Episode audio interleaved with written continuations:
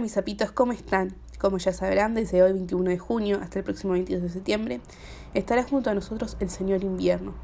Qué sufrimiento para los que amamos el verano. Las bajas temperaturas de esta estación suelen hacer que nos resfriemos, además de que las bajas temperaturas hacen que el contagio del virus como el de la influenza y el tan temido SARS-CoV-2 sea mayor. Por eso es importante mantener nuestros cuerpos calentitos. Aquí les traigo algunas ideas para mantener el calor del cuerpo. 1. Al empezar el día a desayunar bien, es importante que consumas por lo menos una cierta cantidad de calorías que te ayuden a tener el cuerpo a temperatura caliente. 2. Utilizar varias capas de ropa es más efectivo que porte una única capa gruesa. 3. Si podés quedarte en casa, en los pies colócate un par de medias normal, otro de lana y recién arriba las pantuflas. 4.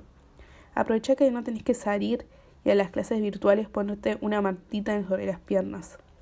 5. Sé que para muchos esto va a costar, pero en algún momento del día sal de la cama y cámbiate el pijama. Si estás siempre hiper calentito, el día que tengas que salir sí o sí, te va a costar muchísimo. 6. Durante el día te tómate al menos una bebida caliente, ya sea té, café, café con leche, chocolatada, agua caliente con limón, mate, etc. 7. Intenta que en el momento de acostarte estar abrigado y no abusar de la manta térmica, ni de la bolsita de agua caliente, ni de la calefacción que uses. 8. Intenta caminar o moverte dentro de tu propia casa unos 5 minutos en la mañana. Esto ayudará a sacarse el frío y no estar tan comprimido. Puedes ponerte los audífonos y bailar también. 9. Esta es una idea totalmente adicional, pero hace poco se estrena la cuarta temporada de Netflix y en septiembre, ya en pleno invierno, se estrenará La Casa de Papel temporada 5 volumen 1. No nos va, no nos viene mal maratonear un poco calentitos en la cama. 10. No te olvides de que nuestras mascotas también sienten frío y por lo regular las ropas que venden para mascotas son muy lindas, sí, pero no habrían casi nada y son muy caras. La alternativa que propongo es prestarles nuestras ropas viejas, algo así como se como se ve en la imagen que está en mi blog. O en lugar de abrigarlas, tener siempre un lugar calentito donde puedan estar, por ejemplo, una cuchita con mantas, y así. La segunda opción, sus mascotas se les agradecerán, ya que por lo regular a ellos no les gusta estar muy abrigados. Por último, sapitos, como ya sabrán, Saps, o sea yo, sabe tejer a crochet. Sé que a veces la ropa de invierno puede ser cara y una opción más económica es hacer nosotros mismos.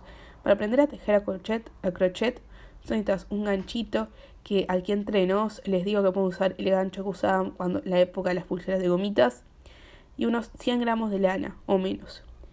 Aquí si van a mi blog van a encontrar el link a un, a un video de una serie que te enseña a tejer a crochet muy fácil. Por último, mis zapitos, la realidad no es la misma para todos. Nosotros, gracias a Dios, contamos con abrigo, techo y comida calentita en casa la realidad no es la misma para todos.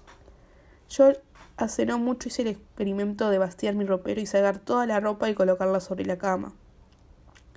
Fue impresionante ver la cantidad de ropa que tenía al lado de la poca que usaba. En consecuencia terminé separando dos bolsones de ropa para donar. Todos podemos hacer lo anterior, anterior, anterior experimento. Si no sabes dónde llevar la ropa que saques, puedes consultar en la parroquia, escuela o merendero más cercano. Seguramente allí te lo aceptan, en su defecto te dirán a dónde puedes llevarla.